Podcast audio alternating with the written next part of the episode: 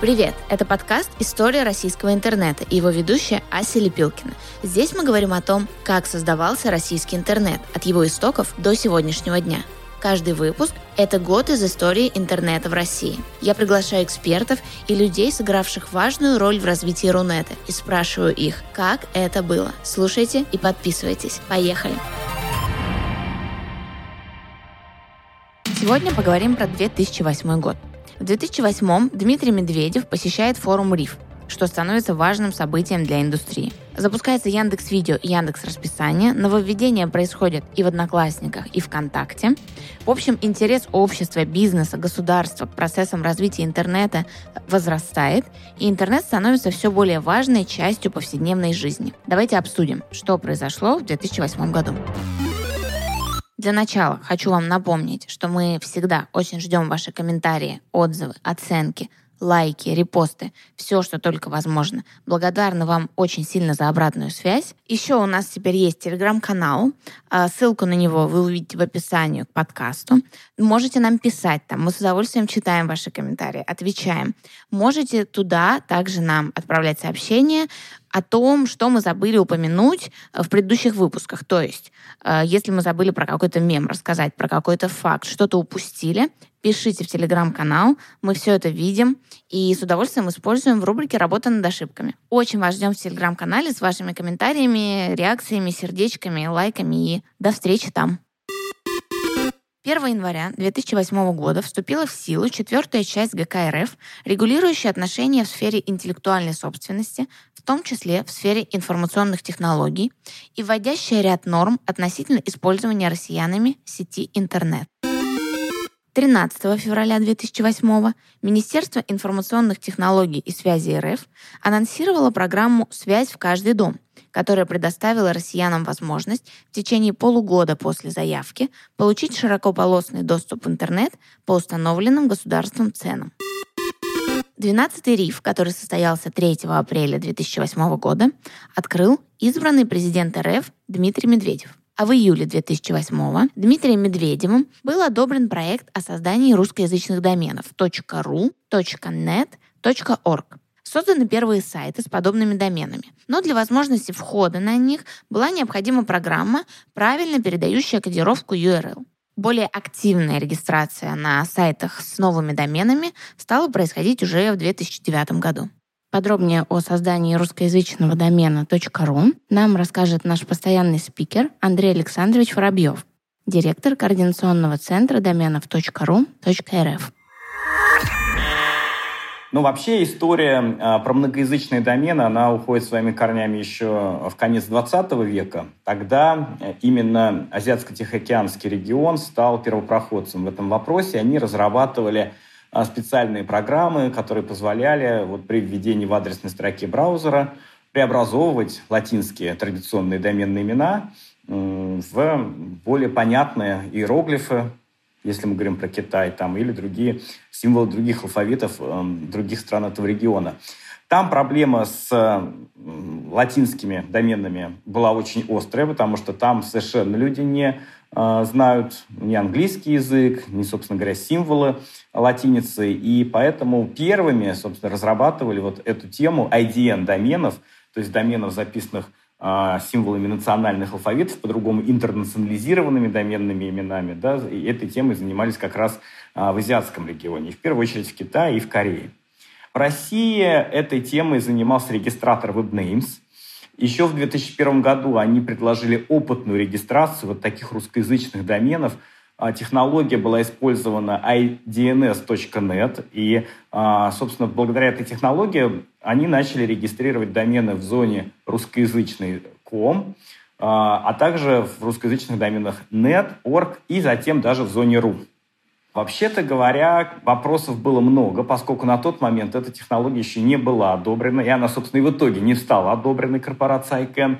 И это, что называется, была регистрация русскоязычных доменов на свой страх и риск – Пользователи а, были а, сталкивались с определенными трудностями при использовании таких доменных имен, потому что просто так браузеры их не распознавали. Чтобы с ними работать, нужно было, чтобы и на стороне администратора домена, да, то есть и на стороне любого пользователя были специальные плагины скачаны, установлены. И вот это специальное ПО, которое далеко не все, конечно, знали, что его надо скачать, оно существенно затрудняло а, процесс внедрения первых русскоязычных доменов.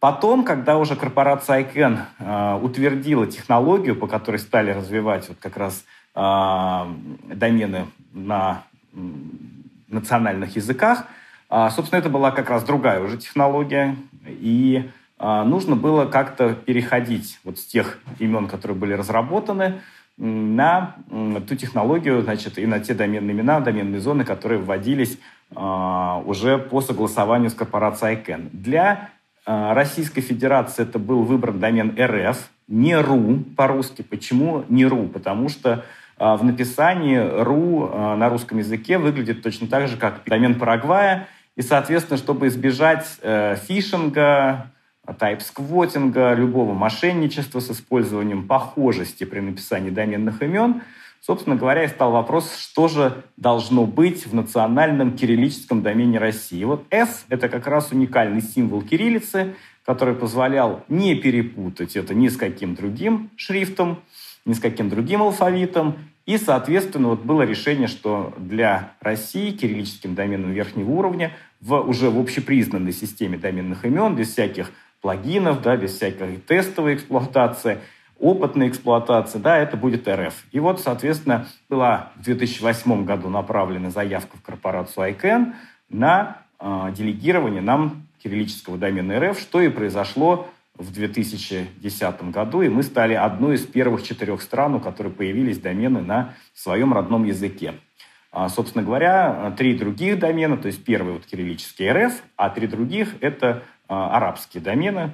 А, арабский мир получил свои домены, записанные арабской вязью. А с чем э, именно в 2008 году было связано такое решение? Это технически было необходимо или это скорее что-то такое идеологическое для развития Рунета? На самом деле, э, смотрите, с 2001 года шли поиски той технологии, которая позволит писать домены э, в интернет-адресном пространстве на родном языке.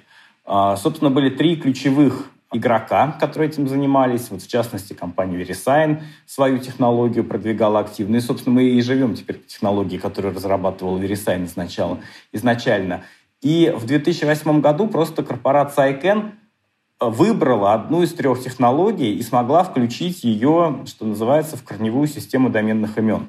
Как раз вот создание домена RUS э, это стало неким компромиссным альтернативным вариантом Э, чтобы и избежать проблем у пользователей, потому что все, тогда уже однозначно ком, э, нет, у нас же ком и нет э, уже сейчас существуют, да, но только они существуют в рамках новой технологии, которая была утверждена в 2008 году. А та технология, она объявлялась устаревшей, она объявлялась непризнанной, и нужно было куда-то переносить доменный зон. То есть это связано с а. развитием технологии, б. выбором одного из технологических решений в качестве базового для EDN-доменов.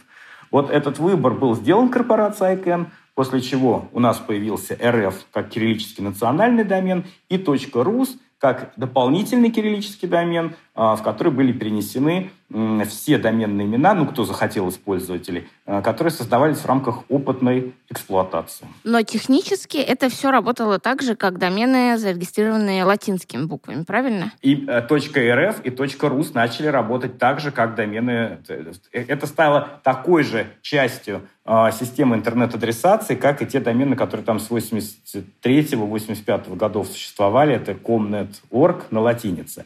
А вот те домены, которые с 2001 по 2010 год работали, кириллические, они технически существовали только в рамках опытной среды и только с использованием той технологии, которая была а, тестовой, но официально так и не была утверждена корпорацией ICANN. То есть корпорация ICANN утвердила другую технологию, на базе которой мы появились домены сначала РФ, а дальше уже домены РУС, Дети, Москва кириллическая, ну и много других. Ну, киберсквотеры, наверное, не сильно активировались на этих новых В тех доменных да? зонах киберсквотеры не активизировались, потому что там было понятно, что очень ограниченное число. Ну, какие-то, может быть, там самые популярные домены они пытались себе в портфолио включить. Ну, конечно, они их не интересовали. А, а вот к домену РФ, понимая, что это уже часть стандартной интернет-адресации, да и к домену РУС, наверное, тоже, потому что вообще, когда открывается любая доменная зона, а, большое количество а, доменных инвесторов в нее приходят, и самые вкусные доменные имена, совпадающие со словами из словаря, там, конечно, занимают, стараются занять сквотеры всячески.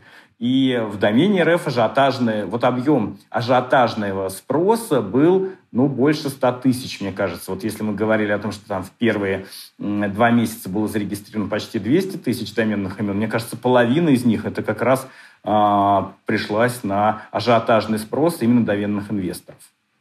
Спасибо большое, Андрей. 19 мая 2008 года Википедия на русском языке вошла в десятку крупнейших, вытеснив с последнего места шведскую Википедию. Также в этом месяце и в этом году были запущены якутский, эрзянский и крымско-татарский разделы Википедии. Первым смартфоном в России от Apple стал iPhone 3G. Старт продаж состоялся ночью 3 октября 2008 года в торговых сетях МТС, Вимпелком, Мегафон и Связной. Была заявлена фиксированная стоимость аппаратов 22 999 рублей за 8 гигабайт и 26 999 рублей за версию с памятью 16 гигабайт.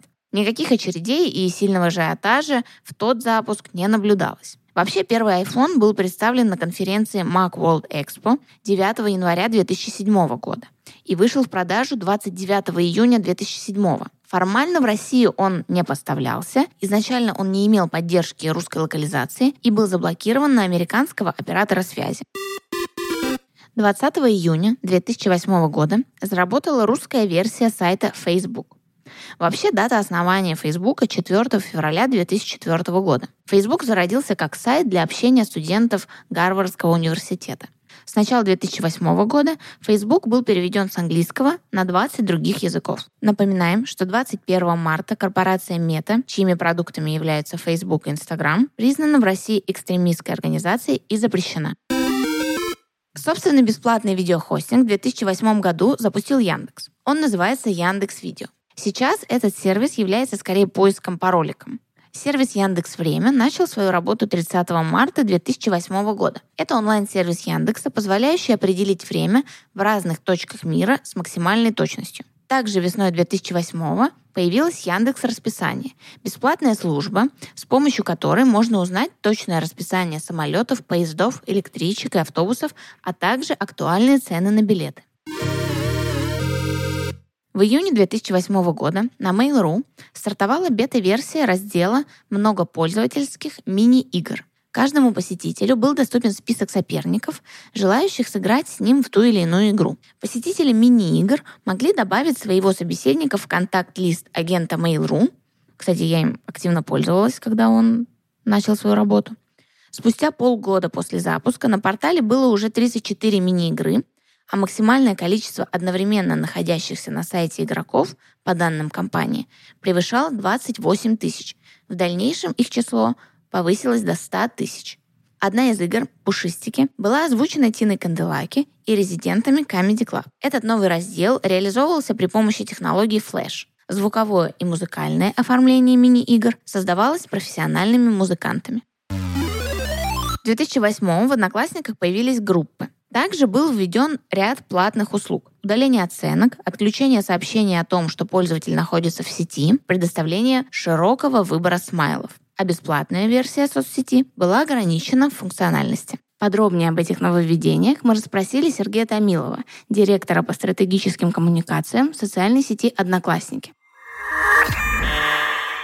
Сергей, здравствуйте. Скажите, с чем связаны вот эти вот новые платные функции? Это для монетизации сайта было сделано или для чего? Ну, на самом деле, да. То есть э, все равно, э, ну, если говорить 2008 год, уже э, есть миллионы пользователей, э, и понятно, что любой проект в этот момент задумывается о э, различных вариантах монетизации.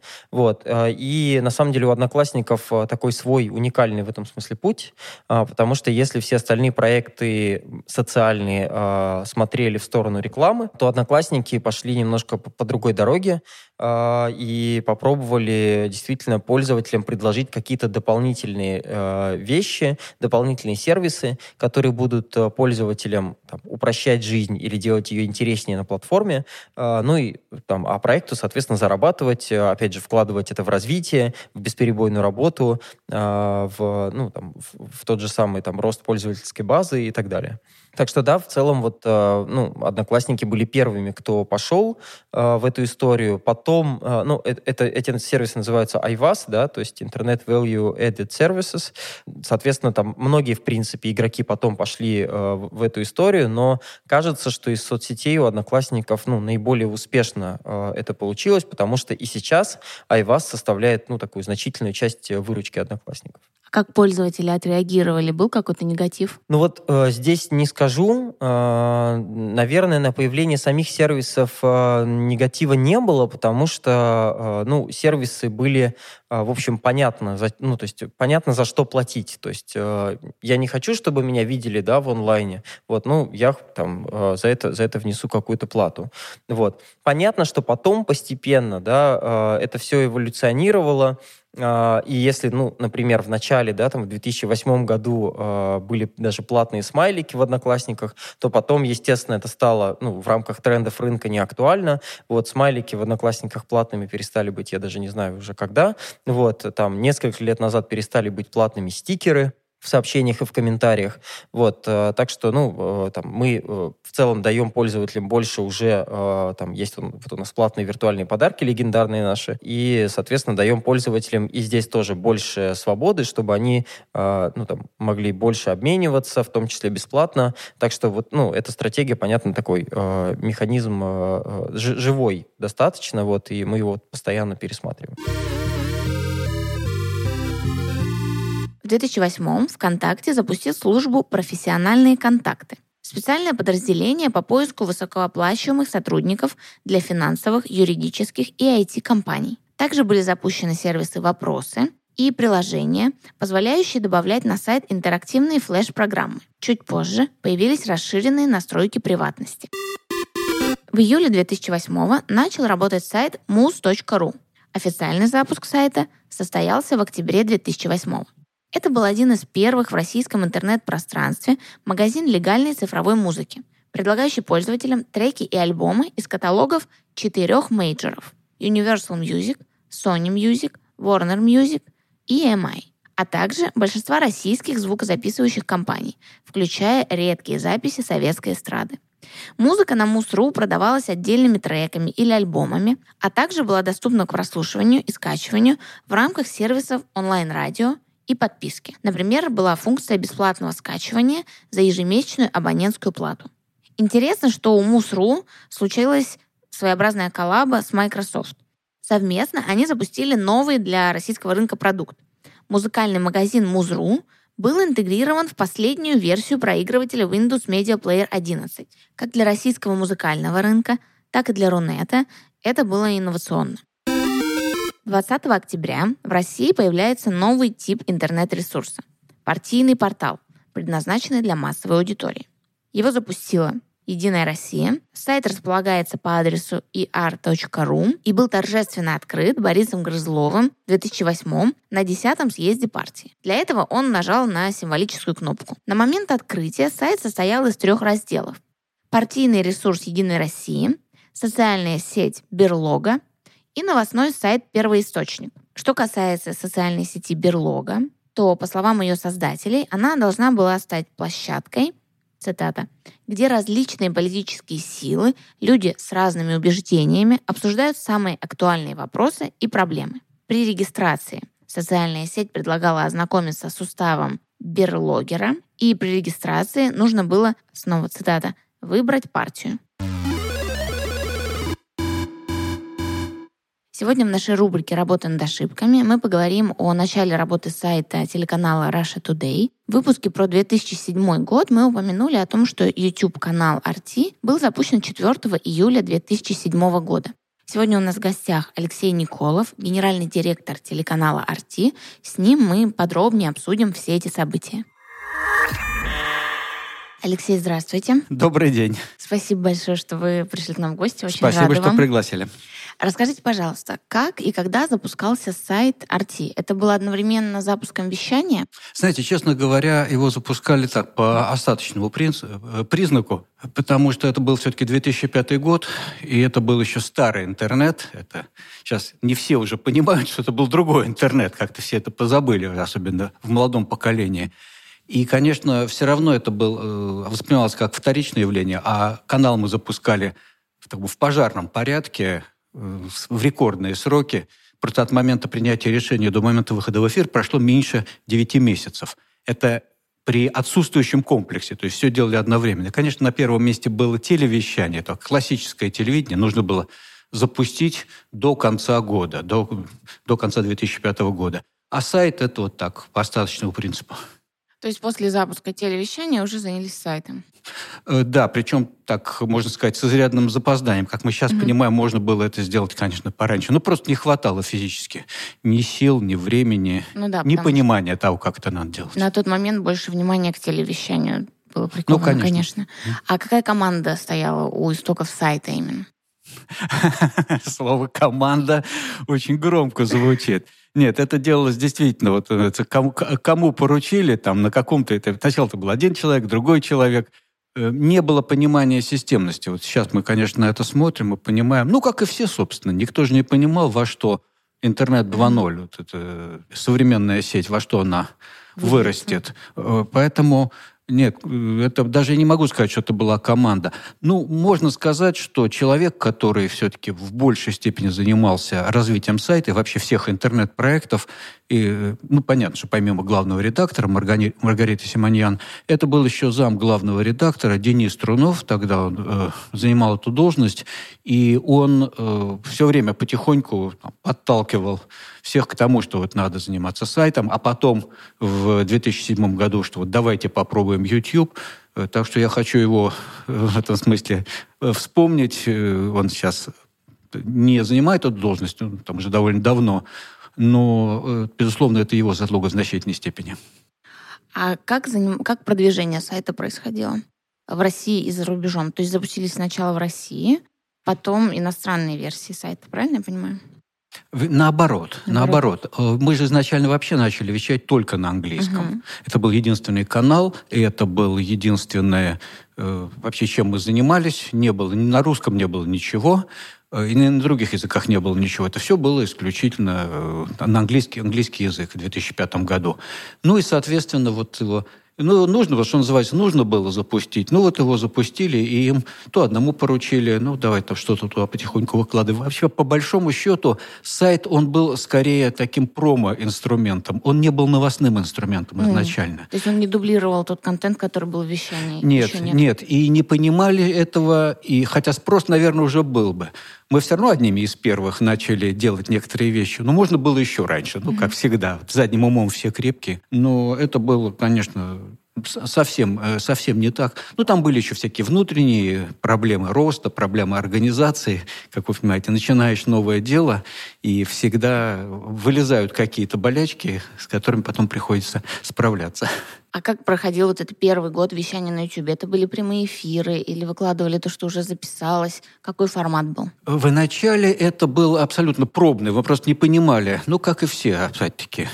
Э, не, не понимали, что это такое, мы не понимали, насколько это другое, что это требует других форматов. Ну, так же, как потом и все остальные соцсети. Это же путь, который прошли все, когда там появился, например, э, э, появился Facebook, там, появился Instagram, э, появился Твиттер, потом микроблоги э, разные, не только Твиттер. Что с этим делать? И не было понимания, что это другой формат, что это нужно по-другому выкладывать, что там, в классическом, я вот вырос, как и многие, большинство моих коллег на классическом телевидении, мы понимаем, что в классическом телевидении есть проверенная годами, десятилетиями формула. Там, синхрон должен появиться, там, грубо на 40 секунды. Синхрон не может быть там, две минуты, три минуты. А в соцсетях выяснилось, что все по-другому. Э, в соцсетях может быть значительно медленнее. Люди смотрят это по-другому. Синхрон, не знаю, может быть, не все слушатели подкаста понимают, что это такое. То прямая запись э, голоса там. Ну, прямое интервью, там, прямая запись интервью, так, совсем попросту. Э, синхрон может быть и минуту, и две. По-другому люди воспринимают это. не было этого понимания. Это, ну, это вот только на своем опыте. То, что нужно делать разные, если не редакции, то как минимум разные подразделения внутри редакции, которые по-другому это воспринимают. Этого понимания не было. Люди понимали, что нужно или вот взять, вот у вас есть платформа, ну, ну возьмите и вывалите это туда, вывалите все. А, или наоборот, там, попробуйте что-нибудь, просто возьмите и туда перекатайте. Еще и была совершенно неурегулирована правовая сторона, о чем сейчас тоже многие не помнят уже, потому что в интернете вообще было непонятно, кто на что имеет право, кто угу. что... Что можно мо, Что можно, что нельзя. Все было можно, по большому счету. Собственно, не буду сейчас называть эти ресурсы, но, в общем, ряд ресурсов выросли за счет пиратства. А тогда это было совсем э, в воздухе все такое. Ну вот вроде можно, вроде что, угу. что не запрещено, то разрешено. Вот. И поэтому, конечно, мы не понимали тоже, как и все, что с этим делать. Ну вот взяли там что-то выложили, вот открыли не было, да, более того, было не очень понятно, а как вообще э, создавать свои, вот как их регистрировать.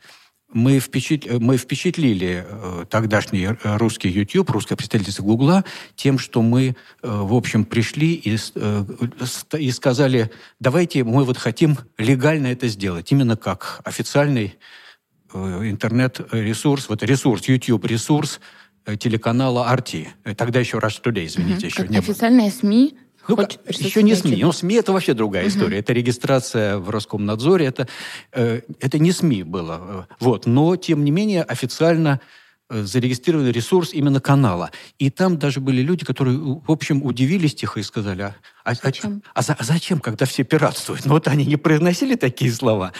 Но это у нас э, есть принципиальная позиция компании с самого начала, поскольку у нас много вокруг доброжелателей, это лишний раз нас стимулирует жить 100% по закону. Вот проверять, все ли мы делаем так. Если мы что-то сделали не так, исправляться, извиняться, там, платить штрафы, но э, исправляться. То вот мы пришли и решили все сделать по закону. Из э, первых успехов, это еще, это еще не было новостное, первое у нас то, что у нас выстрелило в YouTube, я помню – это был э, откуда-то взятый сюжет про то, как крушит какой-то погрузчик, у него что-то ломается, и он там он крушит какой-то склад с алкоголем. Ну, это представляете себе, да? Ну, просто кто-то э, снял это, выложил, и это вдруг выстрелило. Это там набрало, не помню, миллион просмотров, что-то феноменальное для нас тогда.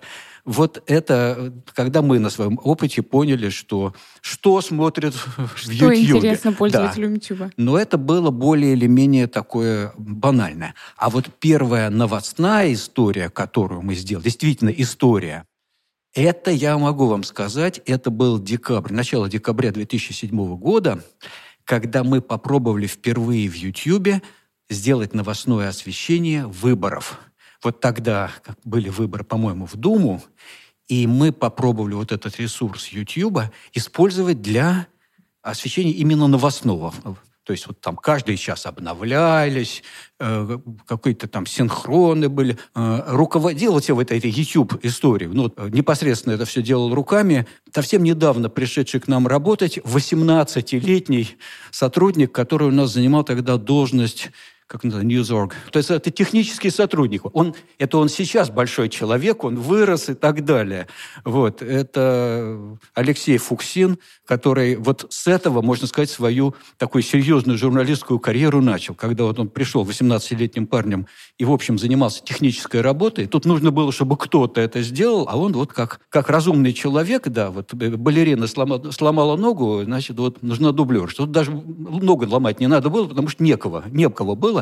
И вот такой ситуации люди с, с хорошими мозгами и молодые, что очень ценно, потому что это нам очень помогло. Да, мы, конечно, мы начали туда активно выкладывать всякие э, кликбейтные, всякие собира, э, собирающие аудиторию вещи. Ну, у нас были там, например, так, очень успешная у нас была история с э, Челябинским метеоритом. Очень там хорошо, там, сразу миллионов сорок просмотров.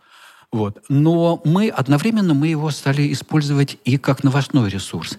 И когда я говорю, что мы там, первыми это стали делать, это не мое мнение. Это когда мы в 2013 году первыми в мире среди всех новостных ресурсов набрали миллиард просмотренных видео на нашем аккаунте, это то, что сказал вице-президент Гугла Роберт Кинсел.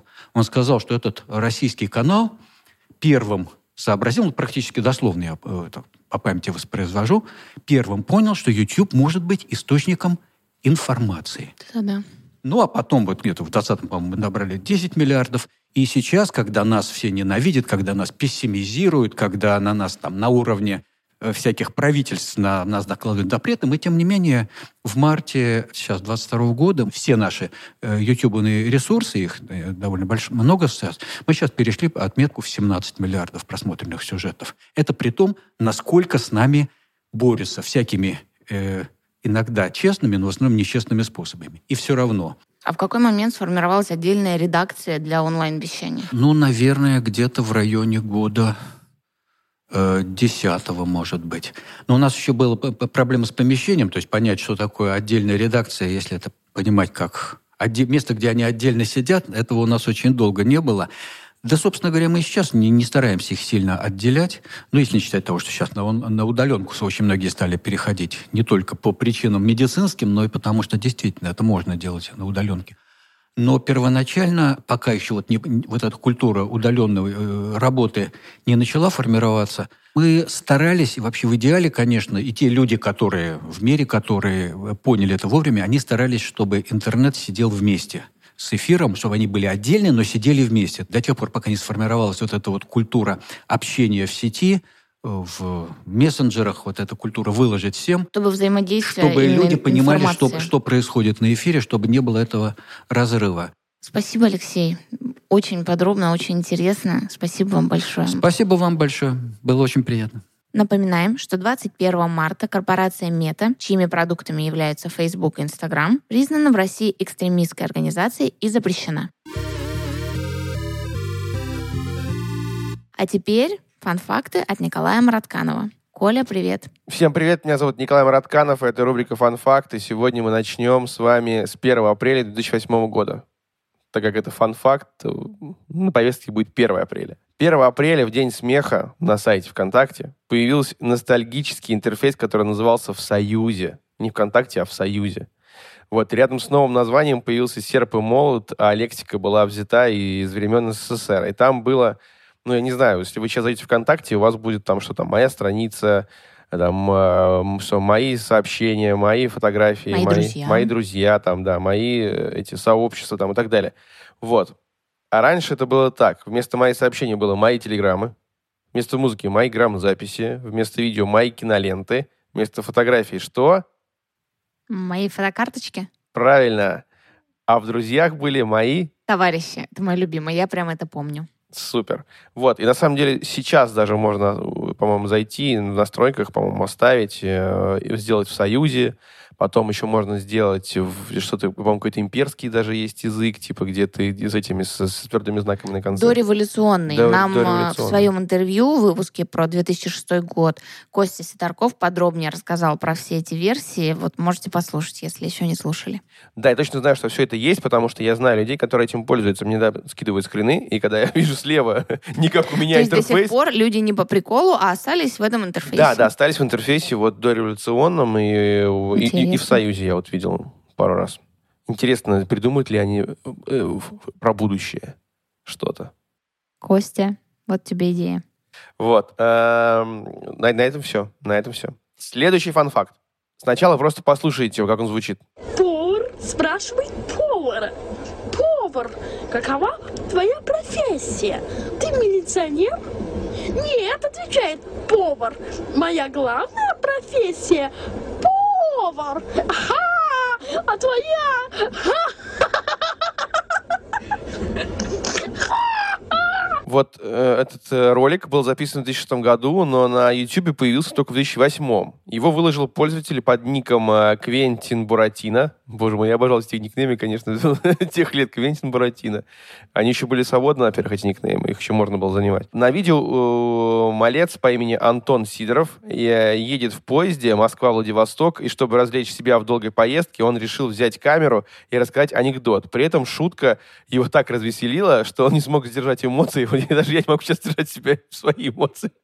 И стал, и стал заразительно хохотать. Ролик с поваром попал в самый первый обзор Макса плюс 100-500, и в дальнейшем этот персонаж еще несколько раз появлялся или упоминался в выпусках блогера. Но про Макса 100-500 мы с вами поговорим в выпуске, посвященном 2010 году. Хорошо. Хорошо, товарищи.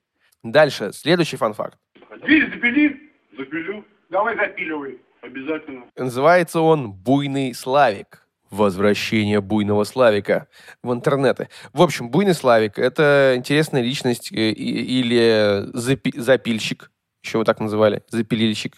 Ролик был снят в 2006 году на мобильный телефон сотрудниками милиции. Дело происходило в Санкт-Петербурге на улице Дундича. Э, Соседи буйного жильца, устроившего пьяный дебош, вызвали стражей порядка, и спокойно решить проблему не удалось. И, находясь в тот момент в буйном состоянии, Вячеслав отказался открыть милиционерам дверь, из-за чего они ту самую дверь вскрыли. Видео стало дико популярным, а выражение «запилить что-то», что-то, ну, то есть там в оригинале «дверь не запилил», а я просто помню, как мы в школе говорили, ну, уже там, даже в институте, мы просили все, что угодно сделать, там, хот-дог мне запилил, ну, то есть мы, мы запилил, А какой смысл это слово? Не слово. ну, вот сделал, сделал. вер- Мгм. сделать, сделать, ну, то есть эм, либо... тип- Почини. да, то есть или удалить что-то, ну, были такие индивидуумы, которые думали, что это имеется в виду удалить, хотя на самом деле запилил, ну, то есть, типа, распилил мне дверь и запили ее обратно. Запилил это, да. Это значит, типа, склей обратно, сделай Что-то обратно. созидательное. Ви- ви- Вертай все взад потом появилось. То есть вот как бы вот запилил, это имелось в виду вот это. Но еще были люди, которые думали, что запилил, просто сделай. Типа, а не, это, запили мне зачет. Ну, там были у нас такие люди, которые приходили на пары к молодым э, учителям и говорили, зачет мне запилил, за что их выгоняли из, из кабинета. Ну, потому что они раздолбаи, им и так ничего не светило. Они просто приходили, выпендривались. Такие своеобразные пранкеры оффлайн. Став популярным, Славик и его квартира подверглись постоянным рейдам фанатов. Всем хотелось посмотреть на, в кавычках, интересную личность. Что? Интересная личность. То есть под, под интересной личностью я подразумеваю Славика. Ну вот, да. и, как бы, грубо говоря, к нему неоднократно наведывались даже журналисты. Первая часть видео со Славиком на YouTube была залита 23 декабря 2008 года под названием «Дверь запили». Вторая часть была, оказывается, за- уже залита на видеохостинг еще раньше, 19 апреля 2007 года, под названием «Менты. Вторая часть». То есть, как бы там целые э, эп- эпопея. То есть, это... э, и У истории есть... Короткий сериал. Да, да, да. да. Короткосерийный... Как он? Малосерийный. Да, малосерийный короткометражный фильм. Вот, боже мой, мы справились, мы это назвали хоть как-то правильно. И следующий фан-факт. Просто послушайте его. Сейчас вы его послушаете, и вас, вас так вообще просто... Вот знаете, даже внутри станет потеплее как-то. Беспонтовая музыка. На самом деле, очень плохая музыка. А зачем вы пришли сюда? Я думал, намного, намного лучше будет это все.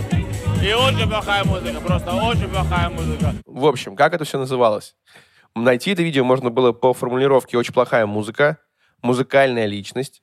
Вот. Вирусный ролик с уп- упоротым парнем, э, у которого берут интервью на дискотеке, и он уверенно заявляет, что очень плохая музыка, отвечая на вопросы журналистки «музыкальная личность», так назвали парня по аналогии с интересной личностью, э, начал сетовать на очень плохую музыку, беспонтовую музыку. Видео было снято в марте 2008 года в одном из ночных клубов Великого Новгорода. Как зовут парня, остается загадкой. Ни одной из версий, э, но это, опять же, не точно. По другой версии, это клуб «Компас», и, судя по логотипу, на микрофоне интервью брала корреспондентка местного канала «Триада». На Лурке были попытки деанонимизации муз- э- этой музыкальной личности, этого человека. Вот, есть первый вариант, что это, что парня зовут Денис, потому что были страницы ВКонтакте, на которых был им Денис. Вот, но все равно чаще типа, обращаются, что как будто бы человек с никнеймом Димитрий. Ну, по англи- английскими буквами написано. Вот, поэтому ну, мы не знаем, в общем, к сожалению, кто этот человек и как его на самом деле зовут. Но то, что он легенда, и вот это его движение руками, Спасибо ему. да. И, э, ну, ну, в хорош- так вот видно, что человек просто в хорошем расположении духа и такой. Отдыхает. Опа! Все, проехали, это я разошелся. Вот, итак, следующий фан-факт. И герой следующего фан-факта мы точно знаем, и знаем, как его зовут. Это Никита Литвинков. Тут был хороший борщ с капусткой, но не красный. Так, сосисочки. Э, Ну, еще есть какой-то не- непонятный салат, куда крошат морковку, э, капусту и яблоки с ананасами. Вообще он меня бесит. Вот, еще чего. Вкусный чай. Э, Он так утоляет жажду, я чувствую себя человеком. Вот, все. Я Никита Литвинков. Никита Литвинков. Это герой, появившегося в 2008 году в ролике на Ютубе, в котором, будучи школьником с длинными волосами и ободком на голове, манерно рассказывает о питании в школьной столовой. С появлением этого видео появилось много фотожаб и мемов. И это вам говорю я, Никита Литвинков, в подкасте «История российского интернета». И сейчас фанфары. Появление мема Trollface. Trollface с английского «лицо тролля». Мем, мем-образ персонажа, носящего озорную улыбку, используемый для символизации интернет-троллей и интернет-троллинга. Trollface был нарисован в Microsoft Paint 18-летним студентом Оклендского колледжа Карлсоном Рамиросом 19 сентября 2008 года. Изображение было опубликовано на странице Рамироса в DeviantArt как часть комикса под названием «Троллс», повествующий о бессмысленном характере троллинга. И я его полностью поддерживаю. Троллинг — это плохо. Но вот эта рожа, троллфейс, который... Это смешно. Да, это, это, ну, это смешно, но она всегда всплывала вот в тех местах, когда, типа, ты вот, вот этого такой, типа, сидишь, смотришь, смотришь, и вот сконцентрирован, и потом хоба, и эта рожа всплывает. И я злился на нее чаще, Да? чем, чем хохотал с нее, правда. То есть это еще раз подтверждает, что троллинг — это не круто. Так, Всё, а подытожим наш выпуск 2008 подытожим наши года. факты, да, Троллинг что троллинг это это, не, это плохо и не круто. Передаю слово наш ведущий. Да, давайте будем добрыми в интернете. Поэтому будем подписываться на наш подкаст, оставлять комментарии, подписываться на наш телеграм-канал. Мы вас там очень-очень ждем. Э, Ждем от вас отзывы, оценки на всех эм, подкаст-платформах, где нас можно послушать. Везде мы вас очень ждем. Эм, Может, я дополню, прости? Конечно. Опять будет.